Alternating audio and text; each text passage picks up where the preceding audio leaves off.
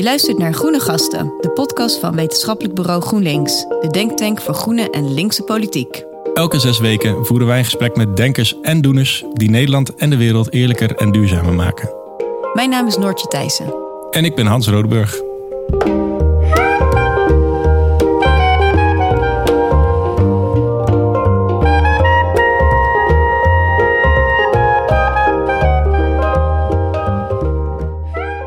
Vandaag gaan we het hebben over uh, het thema vluchtelingen en wel vanuit een internationaal perspectief. Hans, heb jij iets met dit onderwerp? Heb ik iets met het onderwerp? Ja, ja zeker. zeker. Eigenlijk toen ik, toen ik voor het eerst politiek actief werd, dat was bij GroenLinks Utrecht lokaal. Toen zat ik bij een, ben ik bij een werkgroep vluchtelingen gegaan. En dat was wel um, heel interessant. Want dat was precies ook toen de vluchtelingencrisis in 2010 uitbrak. En het was ook een enorme piek in het aantal mensen wat actief werd. En het was heel interessant om te zien hoe aandacht voor vluchtelingen werkt en voor het, voor het, voor het probleem uh, van vluchtelingen. Uh, want aan het begin zaten we met drie mensen bij die, bij die, bij, die werkgroep. En er was dan één iemand was, uh, die werkte ook bij vluchtelingenwerk. En toen kwam die vluchtelingencrisis, waren we in één keer met 15 mensen. Allemaal mensen, oh, ik wil iets doen, ik wil iets doen. En twee jaar later was het weer, zaten we weer met drie mensen. Het was heel apart. Ja, en hoe dan, hoe, hoe die hoe die, dus die solidariteit werkt met, met, met, met vluchtelingen en hoe dat probleem opspeelt. Dat vond ik heel uh, curieus om te zien eigenlijk. Heel ja. vergankelijk. Ja, ja hoe, vluchtig, hoe vluchtig het kan zijn. Terwijl het probleem is natuurlijk helemaal niet zo vluchtig. Het is gewoon continu aanwezig. Ja. Ja. ja. Vind ik wel herkenbaar. Ik, um, ik ben ooit beleidsmedewerker geweest bij uh, GroenLinks, bij de Tweede Kamerfractie. En in de tijd dat we het uh, gedoogkabinet hadden, uh, waar ook de PVV uh, steun aan betuigde, of aan gaf, samen met de VVD en het CDA. Uh, toen had ik asiel en migratie ook in portefeuille. En um, ik herken dat ook wel van die beeldvorming. Want er was toen een wet vanuit de PvdA en de ChristenUnie. En dat heette, ik heb het nog even opgeschreven... de in Nederland gewortelde minderjarige vreemdelingen. Initiatiefwet. Uh, en niemand wist eigenlijk waar het over ging. En uh, Tovik Dibi was toen het Kamerlid uh, van GroenLinks. En toen hebben wij de term kinderpardon gemunt. En het idee was dat ja, kinderen die dus echt nou ja, heel lang in Nederland wonen... en um, nou ja, eigenlijk gewoon Nederlands zijn... dat die dus een, verblijfsvergunning zouden krijgen. En toen door het woord kinderpardon kantelde er eigenlijk ook iets in die beeldvorming... en begrepen mensen ook waar we het over hadden... Maar wat ik ook heel schijnend eigenlijk aan vond, uh, was dat er toen twee symbolen ook waren. Uh, dat waren twee kinderen, Mauro. Um, ja. ja. een jongen met een Zuid-Limburgse tongval. Van het briefje van Bleker was precies, dat, beruchte precies. moment. En daardoor was er dus heel veel sympathie voor dat kinderpardon en dus ook voor die wet. En ergens waren daar natuurlijk ontzettend blij mee, want ook binnen de PVV waren er ook ja, veel leden die toch ook aangaven in de, in de opiniepeilingen dat ze toch ook voor een kinderpardon waren. Uh, maar dat kwam dus ook door die Nederlandse kenmerken. Toen dacht ik, god, het is eigenlijk ook wel heftig dat er dan solidariteit is met deze mensen op het moment dat ze toch op jouzelf lijken. Uh, en dat anders die solidariteit soms toch ook wel weer ver te zoeken is. Dus ja. nou ja, er zaten wel twee kanten aan. Ja, ja, ja. Die, die Mauro had ook een Limburgse accent, toch? Precies. Ja. Ja, nou ja. Ja, het is raar hoe het werkt, ja. Het is gek hoe het werkt. Maar goed, er zit vandaag iemand uh, bij ons aan tafel die hier veel meer van af weet hoe het werkt. Uh, ik ben uh, nou, een indruk, indrukwekkende vrouw. Ik bewonder uh, jouzelf, Tineke Zelen. Al 30 jaar actief in dit veld. Al 20 jaar natuurlijk bij Stichting Vluchteling. Ja. Kun je vertellen ja, hoe jij hierin bent terechtgekomen? Wat heeft jou ooit getriggerd om dit werk te doen? Ik wilde van jongs af aan in ontwikkelingswerk, humanitaire hulp. Ik wist toen het verschil natuurlijk nog niet zo goed toen ik heel jong was. Maar ik kom uit een heel klein dorpje in Brabant. En sowieso wilde ik de wijde wereld in. Ik vond het kleine dorpje heel benauwend, beklemmend. Welk dorp was het? Wat zeg je? Welk dorp was dat? Maren Kessel. Maren Kessel, ja. Nee, nooit ja, Dat is al een samenvoeging van Maren en Kessel. En ik geloof dat ze met z'n tweeën in die tijd minder dan 800 inwoners of zo hadden. Dus als je even gas geeft en met je ogen knippert, dan ben door. Um, maar het, is ook echt een dorpssamenleving. En dat, dat heeft hele mooie kanten. Je, iedereen kent elkaar en je bent op elkaar aangewezen en je zorgt voor elkaar, je let op elkaar. Maar het heeft natuurlijk ook die andere kant, dat het vrij benauwend is. En, um, ik wilde de wijde wereld in. En mijn vader was ehm, eh, als een uh, katholieke uh, orde in Afrika om geld vroeg, dan gaf hij geld. Dat stelde nooit vragen, maar dan gaf hij geld. En in ruil daarvoor kreeg je dan tijdschriften en brieven en zo van de paters en de nonnen uit Afrika. Ja. En die las ik, niet hij, maar ik. En ik vond dat fantastisch. En zo werd 1 en 1 2. Wat vind je er zo fantastisch aan? Andere culturen, het um, elkaar helpen toch ook. Dat je, maar in eerste instantie wel die andere cultuur. Ik vond Afrika heel aantrekkelijk. Ik wilde dat heel graag zelf zien. Ik vond het echt heel spannend. En, uh, maar ook later gemengd met. Uh, wij hebben het wel heel goed getroffen hier. Zeker als je het vergelijkt met een heel groot deel van de wereldbevolking. En ondertussen zijn we een, een fors aantal jaren verder. En ik kan alleen maar onderschrijven dat het verschil immens is. He, tussen iemand die geboren is in Congo of de Centraal-Afrikaanse Republiek. Of dat je hier in Utrecht of in Marrakechel geboren bent. Ja. En dat maakt je schatplichtig. En tot op de dag van vandaag voel ik dat. En is er wat veranderd dan in die twintig jaar? Er is heel veel veranderd in die 20 jaar. kun je dat uitleggen? 30 jaar eigenlijk, hè? ja, sinds ik in dit. Ik werk 20 jaar voor Stichting Vluchteling. Maar daarvoor was ik uh, hoofdafdeling uitzendingen met, voor het uitzenden van verpleegkundig personeel naar die Afrikaanse missieziekenhuizen van mijn vader. Hè. En daarna heb ik een aantal jaren in uh, Tibet gewoond. En daarna nog een aantal jaren in Cameroen. Allemaal voor verschillende uh, organisaties. En die eerste jaren, dan was dat een stoer verhaal. Als je op een feestje kon vertellen dat je voor uh, Memisa, het Rode Kruis of uh, de Stichting Nederlandse Vrijwilligers uh, werkte en, en in Afrika of in Azië woonde. En vandaag de dag hou ik wijselijk mijn mond. Als mensen niet weten wat ik doe, dan ga ik er ook maar niet over uitweiden. Echt waar, je merkt het echt op de, op de, op de, op de, op de feestjes, merk je dat het Zeker, ja. De rest van de avond ben ik mezelf aan het verdedigen. En dat, uh, ja, dat is toch, toch niet altijd even leuk. Nee. Dus, uh, toch ook vooral die beeldvorming, hè, waar we het ook in het begin al een beetje eh, over hadden. Mensen hebben hele rare ideeën over, uh, over vluchtelingen. En ook, maar het is natuurlijk ook ingegeven, dus vandaar dat ik ook hier ben vandaag. Jullie hebben een belangrijke taak. En ik zie dat politiek Den Haag heel veel laat liggen. Oh ja. Dus ik zou zeggen, begin er maar eens aan. Ja, In welke zin bedoel je het dan? Het, het laten liggen? Het, het corrigeren van uh, het beeld over vluchtelingen. Dat, uh, er wordt nu doelbewust en effectief een beeld geschetst van vluchtelingen alsof het er A. waanzinnig veel zijn. Ja. Dat wij dat absoluut niet aan zouden kunnen. Het is allebei nonsens. En alsof dat uh, vooral mensen zijn die hierheen komen omdat ze uit zijn op een gemakkelijk bestaan in een leunstoel op uh, jouw en mijn belastingcenten. Ja. En dat is geen van drieën waar. Ja. Ja. Dus begin eens om een correct beeld te schetsen van vluchtelingen. En natuurlijk is het zo dat uh, als er duizend vluchtelingen komen, dat het geen duizend lievertjes zijn. Maar als je duizend Nederlanders neemt, zijn dat ook geen duizend lievertjes. Dus. En kun je beschrijven wat voor type vluchtelingen er zijn? Kun je ons een beeld geven? Ja, ik vind het altijd heel ingewikkeld wat voor type vluchtelingen. Volgens de uh, vluchtelingenwet heb je eigenlijk maar één vluchteling. En dat is een, iemand die vlucht omdat zijn leven in gevaar is. Het zij omdat hij deel uitmaakt van een groep. Uh, bijvoorbeeld de Oekraïners nu, die uh, onder vuur zijn komen te liggen van de Russen. En die in grote aantallen naar andere landen in Europa trekken. Maar je kunt ook een vluchteling zijn omdat je bijvoorbeeld een homo bent in Oeganda. Ja. He, of uh, omdat je uh, geprotesteerd hebt uh, in Iran en nu de doodstraf dreigt te krijgen. Dan is je leven in gevaar en dan heb jij het recht om op een deur te kloppen van een van de landen die het vluchtelingenverdrag ondertekend heeft. Um, en dan zouden die landen jouw aanvraag moeten beoordelen, moeten dat welwillend naar moeten kijken of jouw leven inderdaad in gevaar is. En als dat zo is, volgens het vluchtelingenverdrag, dan hebben die landen de plicht om jouw veiligheid te verschaffen. Ja. Nou, dat is een vluchteling. Dat er ook mensen om andere redenen naar Nederland komen. Of, eh, en dan wordt daar meteen de stempel gelukzoeker opgeplakt. Zoeken we niet allemaal geluk? Hè? Ik wel, althans. Ja. En ik hoop jullie ook.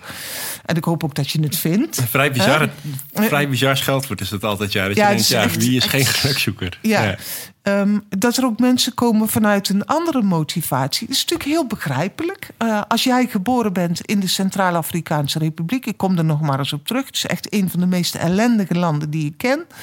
Um, dan, je, en je bent jong en uh, je denkt, kom, ik ga het eens proberen. Geef ze zo'n gelijk. Dan is het aan ons om te bedenken hoe dat we daar op een goede manier mee omgaan. Ja. Maar dat iemand het probeert, dan kan je ze niet kwalijk nemen. Als we dan kijken naar de, naar, de, naar de verhoudingen ertussen. Hoeveel, hoeveel, hoeveel, kan, kan je het zeggen over hoeveel mensen nou uh, in Europa aankomen die echt vluchten voor geweld en oorlog? En hoeveel mensen uh, naar Europa komen vanwege honger, uh, armoede en dat soort uh, oorzaken? Sowieso zou ik zeggen dat aantallen over het algemeen boterzacht zijn. Ja. als je kijkt naar de aantallen. Wij baseren ons op de cijfers van UNHCR. Maar of die kloppen, dat, dat, uh, ze zullen grotendeels kloppen. Maar, dat is de Organisatie uh, van de Verenigde Naties, toch? Dat is de Vluchtelingenorganisatie van de Verenigde Naties. Ja. Maar er komen natuurlijk vrij veel mensen toch ook deze kant op... die zich niet direct registreren... die niet direct opgenomen zijn in de cijfers van uh, UNHCR. Um, het, um, in het piekjaar 2015, waar jij het straks over had... toen kwam er een kleine miljoen mensen kwamen richting Europa... Maar dan heb je het niet over alleen naar Nederland. Maar als ik kijk naar de Europese Unie met zijn uh, eh, 27 landen uh, en uh, wat was het, 450.000 inwoners, dan is een miljoen. Ja, dat is, dat is best een behoorlijk aantal. Maar ja, één op de, reken maar uit, 470 of 450 miljoen inwoners, dan zouden we daar 1 miljoen. als, dat, als die mensen echt in aanmerking komen voor bescherming, zoals we dat zelf ooit afgesproken hadden. Nou, kom op, stroop je mouwen eens op en uh, spuug een keer in je handen en dan regelen we dat, toch?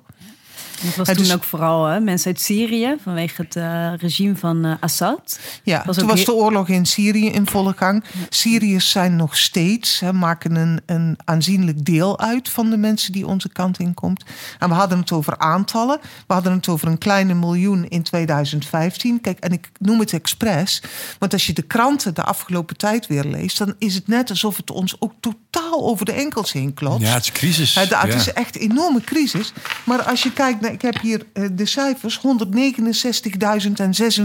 personen tot nu toe in 2022. Voor heel Europa? Voor heel Europa. dus dat vergelijkt echt helemaal nog niet met die 956.456 mensen in 2015. Eh, de reden waarom we het nu hebben over een crisis, eh, zeker als we kijken naar Nederland, is dat we zelf de voorzieningen afgebouwd hebben.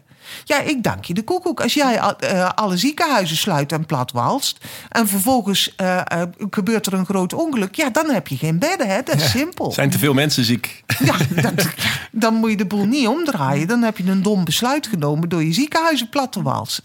En wat is er gebeurd? Wat voor een besluit heeft Nederland genomen waardoor het zo heeft kunnen ontsporen? Nederland heeft. Uh, ik ben niet, dat zeg ik er meteen bij. Hè, ik ben de directeur van Stichting Vluchtelingen. Wij zetten ons in voor mensen die opgevangen worden in die beroemde eigen regio. Ja. Ja. maar als je naar Nederland kijkt, dan, uh, dan, dan uh, zal geen enkele vluchtelingen, man of vrouw, iets anders zeggen. Nederland heeft heel doelbewust geprobeerd om zo min mogelijk kosten te maken voor de opvang van vluchtelingen. Dus op het moment dat de aantallen in een dip dat er weinig vluchtelingen waren, zijn meteen de faciliteiten gesloten. De mensen die erbij hoorden zijn ontslagen. En dan, ja, als er dan weer meer komen, ja, dan kan je het niet aan. Hè? Dan krijg je die tafereelen zoals je ze gezien hebt in ter Apel. Als jij uh, de sociale woningvoorraad verkoopt uh, aan pandjesbazen en duur verkoopt uh, aan mensen die een woning zoeken, ja, dan is het ook niet gek dat er geen woningen meer zijn. Niet voor mensen die minder verdienen dan de hoofdprijs en niet voor vluchtelingen. Dan moet je niet mopperen op die vluchtelingen. Dan moet je naar jezelf kijken. Dan moet je denken dat je dom beleid gemaakt hebt. Is Nederland hier uniek in? Als je kijkt naar Europa, van, zie je dit ook in andere landen zo uit de hand lopen doordat er gewoon keihard bezuinigd is? Ja, daar nogmaals, daar bemoei ik me niet echt mee. Ik kijk naar de regio. Ik zie dat Duitsland veel gastvrijer is. En zij staan tegenwoordig op een derde plaats van uh, de, de, landen die de meeste vluchtelingen opvangen. Dat is echt wel opmerkelijk. Ik hou die cijfers elk jaar bij. En uh, Duitsland is hard aankomen stormen wat dat betreft. Maar over het algemeen worden de vluchtelingen opgevangen in uh, naburige landen. En dan met name in lage en middeninkomenslanden. En dan heb je het uh, volgens de nieuwste cijfers van de UNHCR over 74 procent. Dat was eigenlijk vrij stabiel 83, 84, 85 procent dat nu zoveel minder mensen opvang vinden in, uh, uh, buiten Europa. Dat komt omdat we in Europa een groot aantal Oekraïners gekregen hebben. Dus daardoor zijn die percentages gaan schuiven. Maar je kunt eigenlijk zeggen dat de aantallen mensen die opgevangen worden in de eigen regio. En dan heb ik het dus over Congo, over Sudaan, Kenia, uh, Oeganda. Dat soort landen, Colombia, nou ja, noem ze maar op, Pakistan. Uh, dat het vrij stabiel is op rond de 83, 84, 85 procent van de mensen die op de vlucht zijn. En jij gaat er ook naartoe, naar dat soort uh, gebieden? Ja. Wat, wat tref je dan aan? Wat, wat, wat moet je je daarbij voorstellen? Nou, samengevat kunnen we wel zeggen een doffe ellende. als jij uh, uh, moet vluchten, dan over het algemeen krijg je niet een half jaar van tevoren een aankondiging dat het gaat gebeuren, zodat je een verhuizing kunt organiseren. En dat betekent dat mensen als over kopvluchten vaak meenemen wat ze kunnen dragen. En in een heel gunstig geval, kijk naar Oekraïne, in de auto kunnen stoppen wat, uh, wat er aan ruimte is in de auto. Maar over het algemeen hebben we het over arme mensen die meenemen wat ze kunnen dragen. En dan geven ze de voorkeur aan hun eigen kinderen of aan oma die aan de arm meegenomen moet worden. Dus ze komen met vrijwel niks. Ze uh, zijn over het algemeen arm. Ze hebben geen geld. Ze hebben geen verzekeringen. Ze kunnen nergens naartoe. En een andere gemene deler, ze zijn nergens welkom. Niemand wil ze hebben. Wij staan er hier niet op te wachten. Kijk eens wat er uit de grote trucendoos getrokken wordt om vluchtelingen buiten te houden door Nederland. Maar dat geldt natuurlijk ook voor landen als in Griekenland en in Italië. Lees de krant en moet je eens kijken wat daar gebeurt om ervoor te zorgen dat er zo min mogelijk uh, vreemdelingen voet aan wal zetten op, uh, in Griekenland of in Italië. Engeland, moet je zien wat die bedacht hebben. we sturen vluchtelingen gewoon per, met een vliegtuig naar Rwanda. Ja, Hoeveel gekker kan het worden? Waanzin. Ja, het is waanzin. En die situatie, die situatie aan de grens van Europa, want je leest er nu eigenlijk de laatste tijd veel minder over. Is het ook minder erg dan destijds toen de kranten er vol van stonden? Nee, we hebben onze uh, schijnwerpers een beetje verzet op uh, wat er gebeurt met de Oekraïners. Uh, maar ondertussen is het echt niet. Nou ja, wat is minder erg? Hè? Dat, ik vind ook het woordgebruik is, is, ja, het is moeilijk hierin. competitie. ja, ja, ja. Maar um, qua aantallen, er zijn heel veel landen aan de randen van Europa die hoge muren gebouwd hebben, rollen prikkeldraad uitgerold hebben, van die detectoren neergezet hebben waarmee ze warmte meten, zodat ze een infrarood, zodat ze kunnen zien als er mensen richting die hekken komen die proberen om over de hekken heen te komen. Dus er wordt echt alles aan gedaan om mensen buiten te houden. En we, we, hadden het net over de afspraken die we gemaakt hebben. We hebben zelf onze handtekening gezet na de Tweede Wereldoorlog uh, onder een overeenkomst die zegt: als jouw leven in gevaar is, dan mag je bij mij aankloppen. En dan ga ik bekijken of jouw leven echt in gevaar is. En als ik beoordeel dat dat zo is, dan ben je welkom. Dan zullen wij jou beschermen. Hoe ruimt dat?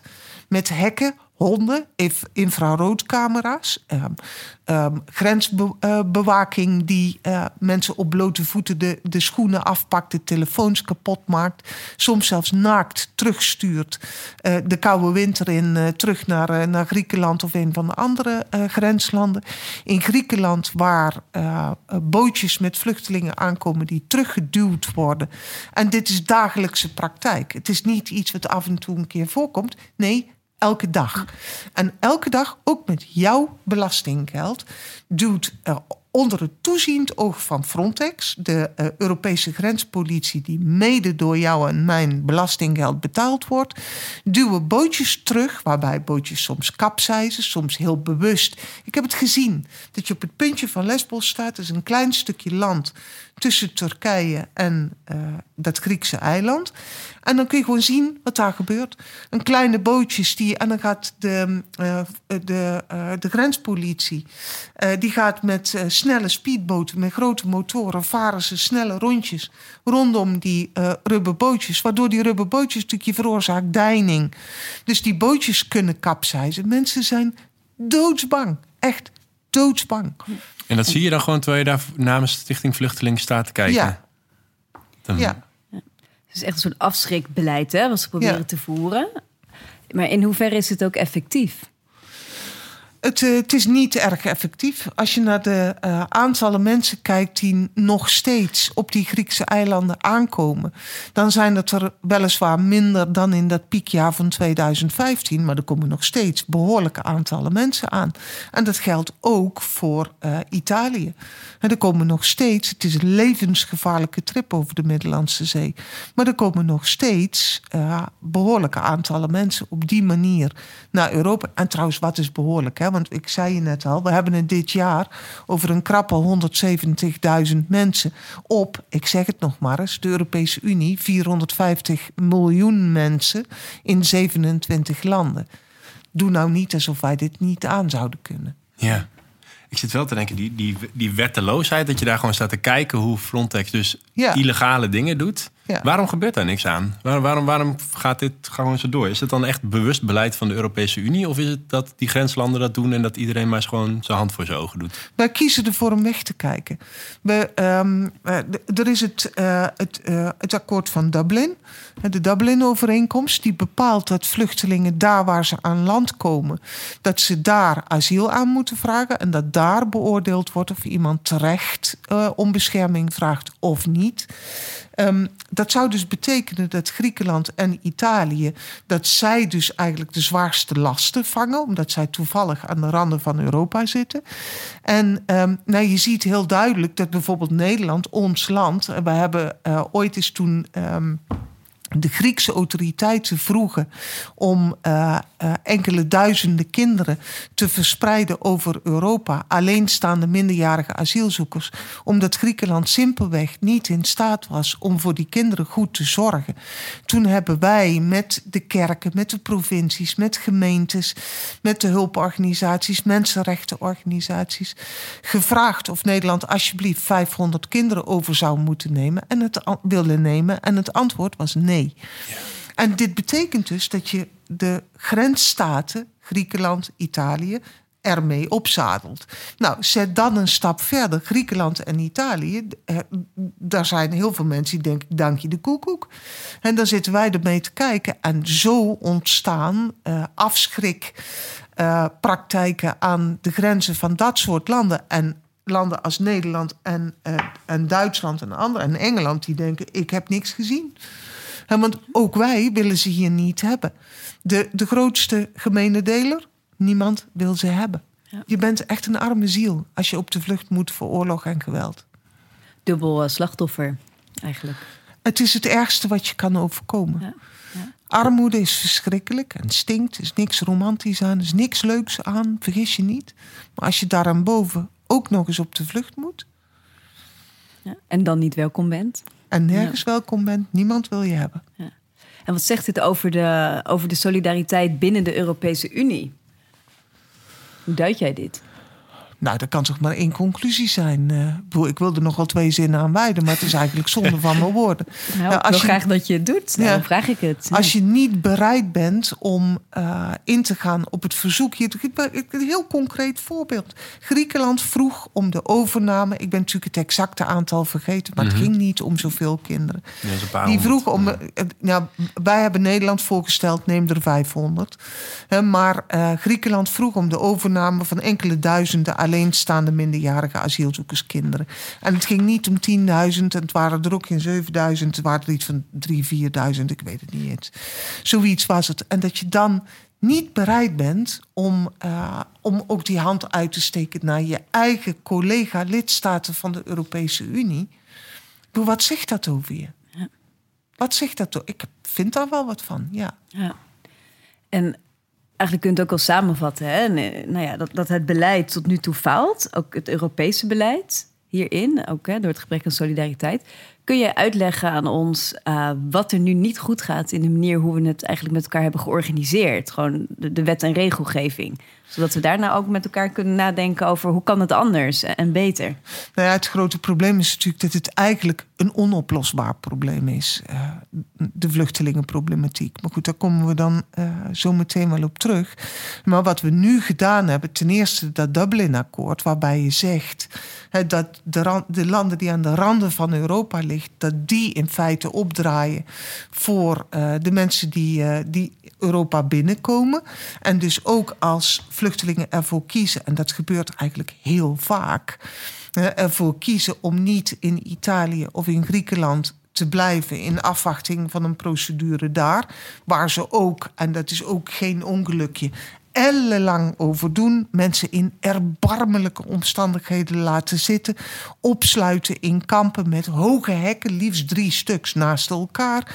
Met een systeem met tourniquetjes voor erin en eruit, waar je met je vingerafdrukken, je iris-scan en je papieren erin en eruit gaat. Zodat ze precies weten wie er binnen zijn en wie er buiten zijn. Mag je een paar uur per dag buiten alsof je uh, een moord gepleegd hebt.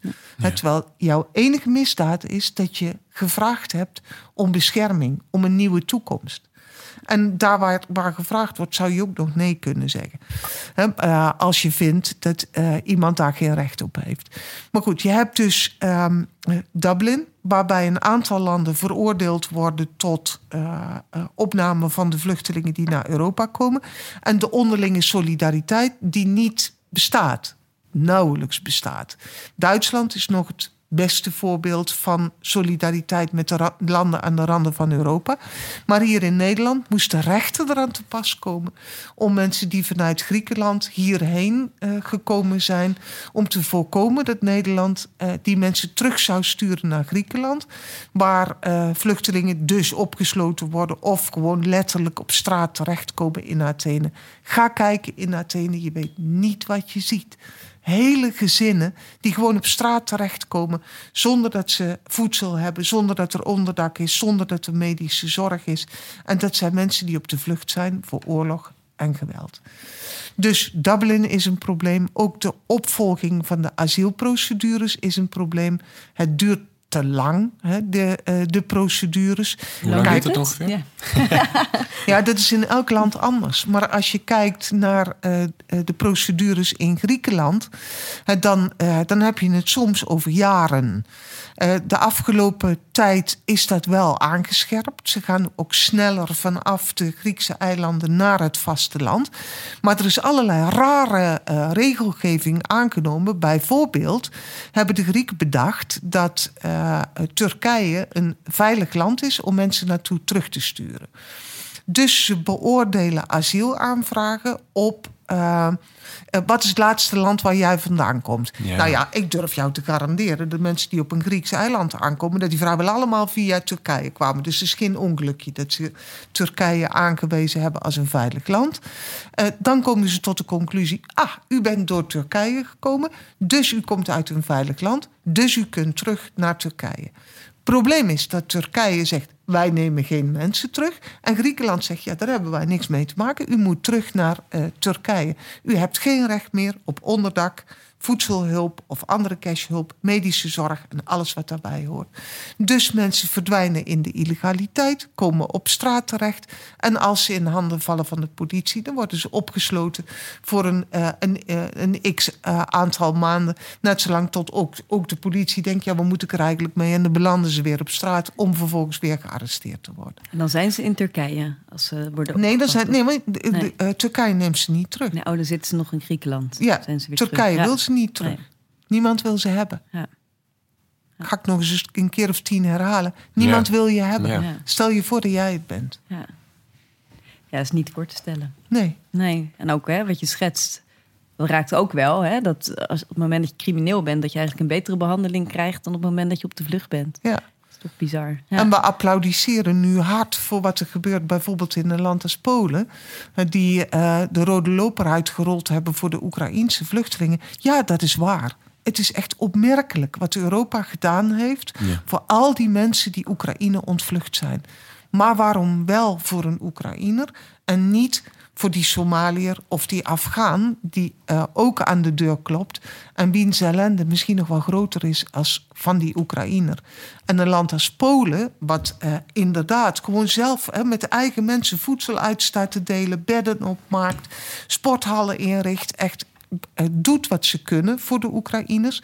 Maar een paar kilometer verderop, aan de grens Polen met Wit-Rusland, waar dictator Lukashenko mensen de grens overduwt, letterlijk. Die gebruikt ze echt als wapen, hè? Ja, die gebruikt ze als wapen, waarbij de politie dit soort mensen opspoort en zo snel mogelijk en met zo grof mogelijk geweld terugduwt weer naar, naar Wit-Rusland toe heen en weer gepingpongd worden tussen twee landen die je geen van twee willen hebben en allebei als een, uh, een wapen in de strijd inzetten. Ja. Is dit een wereldwijd verschijnsel? Dat mensen vooral solidair zijn hè, met mensen die op henzelf lijken? Dat is dan een beetje de conclusie uh, die ik hieruit trek. Is dat iets wat een fenomeen wat hier in Europa vooral voordoet? Of zie je dat ook in andere delen in de nou, wereld? Het is lastig, want uh, ten eerste is er vanuit Europa weinig op de vlucht. Uh, en uh, als je de Oekraïners even buiten beschouwing laat... en ik zie niet dat de Oekraïners in grote aantallen naar Somalië zouden trekken. Dat zie ik niet gebeuren. dus waar zie je, ehm, als je naar de Verenigde Staten kijkt... Ja, dan zie je ook de bouw van hekken en, en grof geweld aan die grens... om mensen terug te jagen naar, uh, naar Latijns-Amerika. Daar zie je het ook gebeuren. Ja. En hoor je vaak als, als, als, als oplossing van mensen die dat ze die zee niet meer over, over te steken... die enorme tocht te maken... van kunnen we niet gewoon aanmeldcentra in de regio maken... waar mensen daar asiel aanvragen um, en daar hun, hun goedkeuring van die aanvraag afwachten. In hoeverre zie jij dat als een oplossing? Ja, kijk, als je dat goed zou doen... maar we, we hebben het hier al jaren over... En wat zie je gebeuren? Nou, kan ik heel kort in zijn, niks. dus als je hier nou eens werkelijk werk van zou maken en je doet dat op een faire, goede manier, waarbij je de mensenrechten respecteert, de verdragen die je ondertekend hebt respecteert, misschien. Maar we hebben het er al jaren over en er gebeurt niks. Dus ik zou het als gebakken lucht maar aan de kant schuiven. En ook, eh, je noemde ook een paar keer al hè, Dublin als probleem. Dat het land waar iemand eh, arriveert, dat dat ook het land is waar het moet worden opgelost. Uh, maar dat wordt ook herzien, toch? Binnen Europa. Er wordt al jaren over gesproken, liggen voorstellen voor. Gaat het de goede kant op? Of wat, wat nou, ontwikkeling komt Dublin wordt ingezet op het moment dat dat goed uitkomt. Ja, en um, wat er eigenlijk zou moeten gebeuren, is dat er binnen de Europese Unie gekeken wordt hoe dat je de lasten, ik vind het een moeilijk woord om te gebruiken, omdat je het plakt aan uh, mensen in grote nood. Maar wat er zou moeten gebeuren is dat je bekijkt hoe dat je een eerlijke verdeling maakt van de aantallen mensen die opgevangen moeten worden en de lasten die daarbij horen. En dat, maar ook dat, uh, ja, ik hoef jullie niet te vertellen dat er een flink aantal landen zijn in Europa die helemaal niet van plan waren om uh, te helpen met de opvang van ja. vluchtelingen. Want hoe zou dat eruit kunnen zien, zo'n uh, solidariteitsmechanisme? nou ja, mechanisme? Hoe, dat je kijkt naar, naar, of naar het bruto nationaal product, of je kijkt naar uh, de aantallen inwoners. Of er zijn natuurlijk verschillende manieren waarop je zou kunnen gaan becijferen uh, welk land hoeveel mensen op zou moeten vangen. Wat zou zo'n systeem ongeveer betekenen voor Nederland? Als je, als je nadenkt over bijvoorbeeld, je kijkt naar bruto nationaal product of, of naar aantallen inwoners. Natuurlijk heb je geen exact getal, maar zou dat een enorme toename betekenen van het aantal mensen dat naar Nederland komt? Nou, ik herhaal nog maar eens. Er zijn uh, dit jaar volgens IOM 169.046 mensen naar Europa gekomen. Ja. Dus dat, dat zijn niet zulke enorme aantallen. Nee, gedeelde 27 en dan nog een beetje corrigeren op de welvaart van Nederland. Ja. ja. Ja, dan zullen wij iets meer krijgen dan 1 27ste. Ja, maar is dat een probleem? We hebben wel een probleem uh, voor mensen die de vakken willen vullen in de supermarkt. We hebben een probleem op de scholen. We hebben een probleem de zorg. in uh, de ja. zorg. Uh, ik heb een oude moeder die dringend thuiszorg nodig heeft. Nou, wij hebben niemand. De wachttijden zijn immens. Wat doen we toch moeilijk? Ja. Ja. Is dat dan een oplossing? Sorry, ik, uh, ik, ik zat te denken, je hoort er vaak over arbeidsmigratie. Is, is dat dan niet een oplossing om het, om, om, om het op die manier te combineren? dat zou zeker helpen. Het zou zeker kunnen helpen dat je kijkt. Maar je moet ook wel oppassen, want dat is natuurlijk meteen het gevaar. Dat je alleen mensen eruit pikt waarvan jij denkt, daar heb ik iets aan. Het zou niet erg eerlijk zijn naar mensen die, uh, uh, die ook in grote nood verkeren, maar toevallig geen uh, verpleegstersopleiding hebben of die, eh, of die eh, eh, op een andere manier heel kwetsbaar zijn en eigenlijk die bescherming harder nodig hebben dan die verpleegster. Maar je zou wel degelijk met in je achterhoofd, we hebben een tekort aan mensen.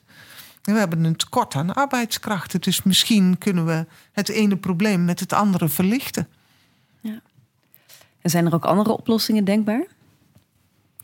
Zorg ervoor dat die opvang in de regio scherp verbeterd, zodat mensen niet de noodzaak voelen om door te trekken.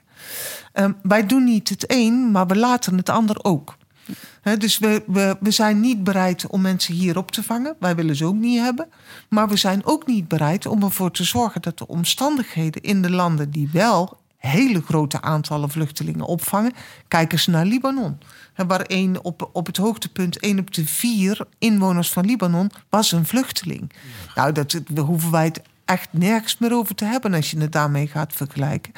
Um, uh, kijk naar uh, de, de, omringende landen van Syrië, maar ook naar uh, Pakistan, naar Colombia, naar Congo, waar echt grote aantallen mensen op de vlucht zijn en vaak onder hele slechte omstandigheden opgevangen worden. Als mijn kind tien jaar niet naar school gaat, ga ik niet tien jaar af zitten wachten, want ik weet dat haar toekomst uh, door het uh, afvoerputje weggezogen wordt. Dat kind heeft geen enkele toekomst meer. Dat snappen die ouders ook.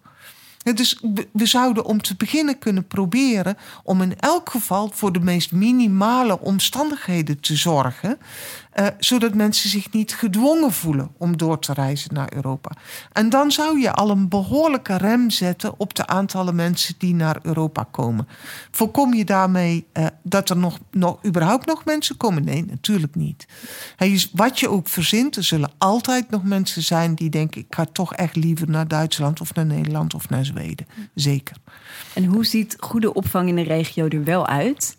Dat je zorgt voor omstandigheden die. Uh, uh, die voldoen aan de verwachtingen van de mensen op de vlucht, die ongeveer vergelijkbaar zijn met de omstandigheden waarin ze uh, thuis woonden. Dus in elk geval dat ze voor zichzelf kunnen zorgen, dat er iets van werken is, dat de kinderen naar school kunnen, dat ze uh, een beroep kunnen doen op gezondheidszorg, dat ze het hoofd boven water kunnen houden.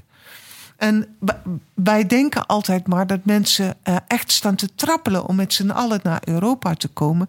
Ik reis het jaar rond de wereld door en ik kan jullie vertellen dat dat niet zo is.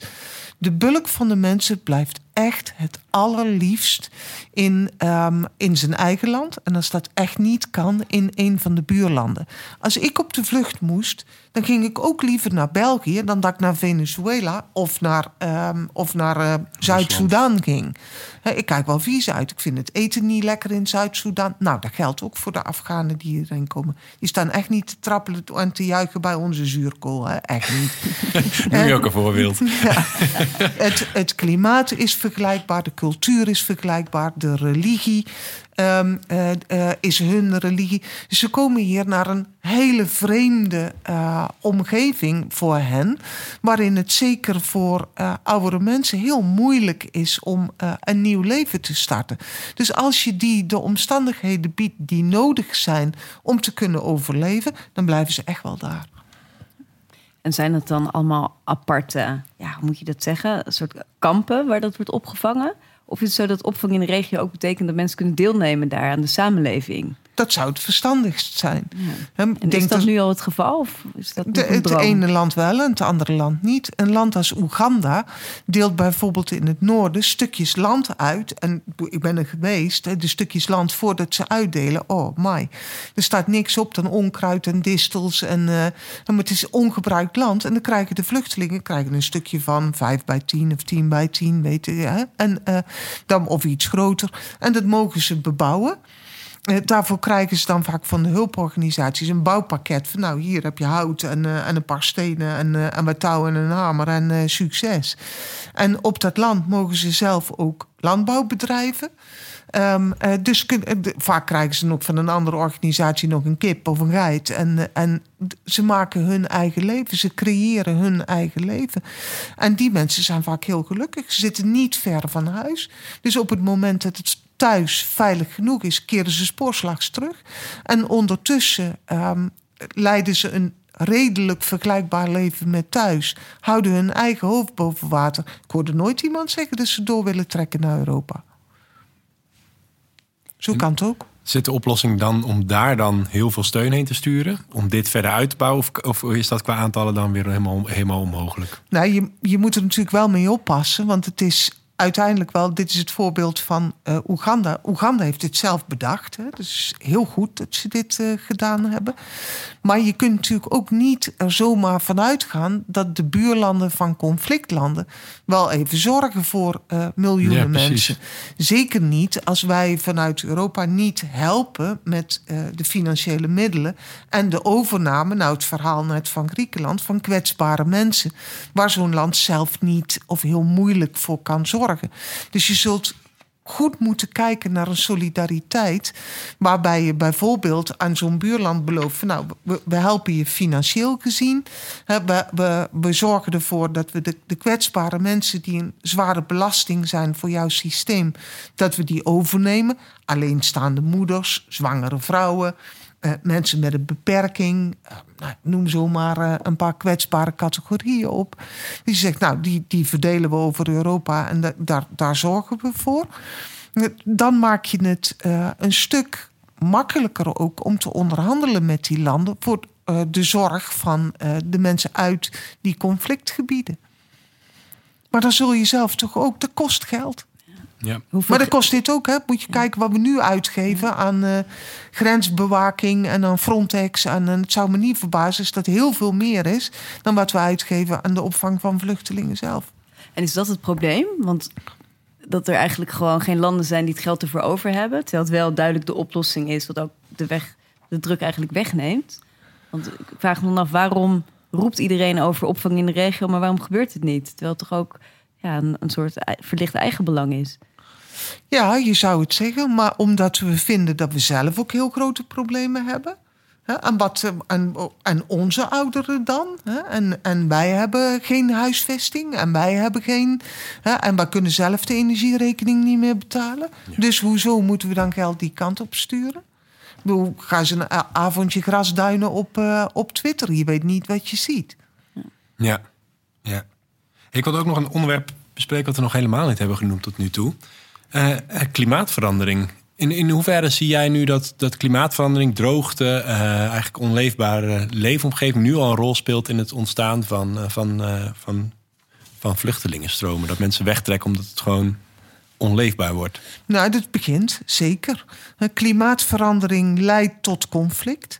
Ik heb zelf een aantal jaren in de Sahel gewoond en je ziet dat dat gebied echt in een hoog tempo onbewoonbaar wordt. Dat er steeds minder water komt. Dat uh, nomadische bevolking steeds verder trekt. Een land in daardoor ruzie krijgt met de boeren eind verderop. Want ze trekken met hun kamelen dwars door. Eh, door de net uh, met mais uh, bezaaide land. Dus je ziet dat er steeds meer conflicten komen.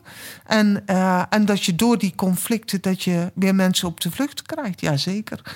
En het, het zal nog vele malen erger worden. Dus we kunnen beter er nu over nadenken in plaats van te mopperen. En te zoeken naar goede oplossingen voor dit probleem. Wat in veel grotere aantallen voor onze deur staat dan wij nu kunnen bevroeden. En misschien horen we er zelf ook nog wel eens bij een dag. Hmm. Ik woon in Noordwijk. Als ik niet oppas, krijg ik natte voeten daar. Hè? Ja, ja ik, ik, kom uit Gouda. Hetzelfde probleem. Ja. ja. Wordt er al zo integraal over de vluchtelingen uh, kwestie en, en klimaatverandering nagedacht? Of is dit echt nog uh, bij, binnen, binnen Europa nog een beetje twee gescheiden twee gescheiden beleidsterreinen. Ja, ik ben geen politicus. Ik weet niet wat er uh, achter de schermen gebeurt. Ja, je maar spreekt ik, wel mensen natuurlijk. Ik spreek mensen, maar ik zie wel dat... Uh, dan kijk maar naar ons eigen land... dat niemand de vingers wil branden aan vluchtelingen. Ik herhaal nog maar eens, niemand wil ze hebben. Ja. dat, uh, er is natuurlijk wel een groot verschil ook met klimaatvluchtelingen... of vluchtelingen hè, die, die weg worden gedreven uit hun eigen land... door de problemen daar omdat de oorzaak van klimaatverandering natuurlijk wel door het Rijke Westen veroorzaakt wordt. Ja. Ehm, dus nou ja, dat vind ik dan ook nog extra cru maken. Dat we wel nou ja, de, de veroorzaker eigenlijk zijn, maar dan het probleem ook niet willen oplossen. Ja. Ja, dus nou ja, soms denk ik ook. Of een beetje helpen, gewoon voor de gevolgen. Ja. ja. maar ja, dat betekent wel. We hebben het over. Het is maar een klein deel van de wereld wat rijk is zoals wij dat zijn.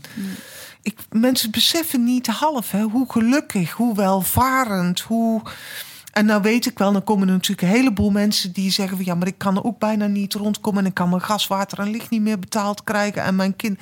Dat is ook allemaal waar. maar tegelijkertijd, als je kijkt naar het grote plaatje en je vergelijkt de bevolking met Nederland met de bevolking, wat dan kom ik weer, de Centraal-Afrikaanse Republiek of Zuid-Soedan of uh, Congo. Nou, dan hebben wij het toch echt wel heel goed getroffen.